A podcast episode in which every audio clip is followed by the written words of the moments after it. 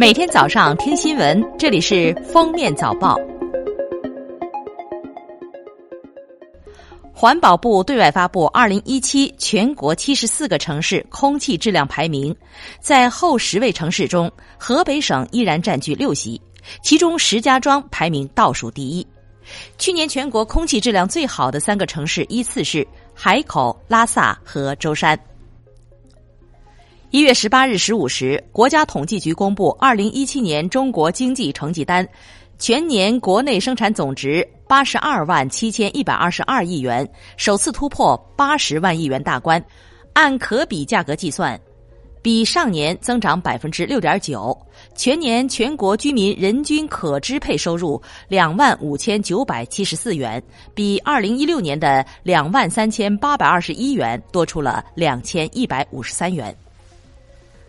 到二零一七年底，中国大陆总人口接近十四亿人。从性别结构看，男性人口七亿一千一百三十七万人，女性人口六亿七千八百七十一万人，总人口性别比为一百零四点八一。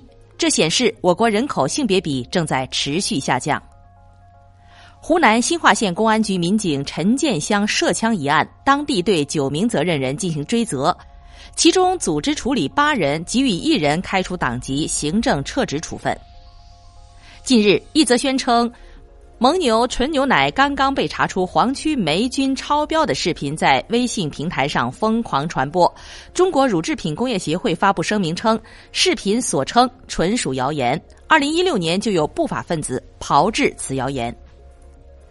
国家统计局发布二零一七年十二月份七十个大中城市住宅销售价格变动情况。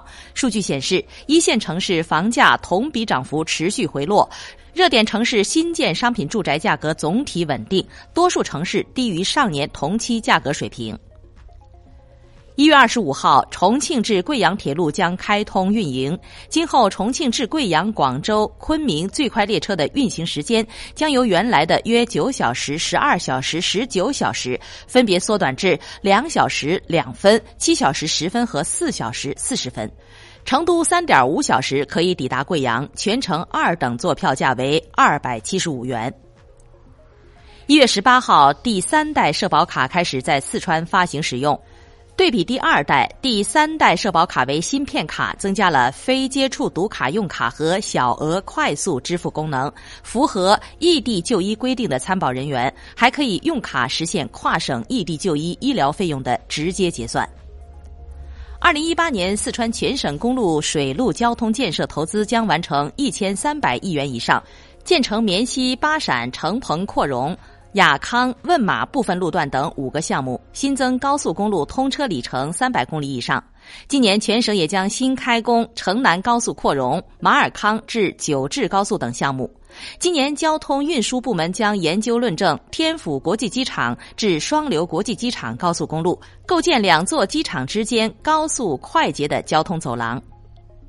一月九日，四川泸州的民警在出警时，一名喝了酒的男子走到民警面前，强行要求民警搜自己的身，声称自己身上有管制刀具。没想到，民警真的从他的身上搜出了管制刀具。最终，红星派出所依法没收了胡某的管制刀具，并给予行政拘留七天，并处罚款五百元的处罚。二零一六年，居住在四川省成都市崇州的王某某，因住所隔壁加工厂噪音污染问题，多次与邻居发生冲突。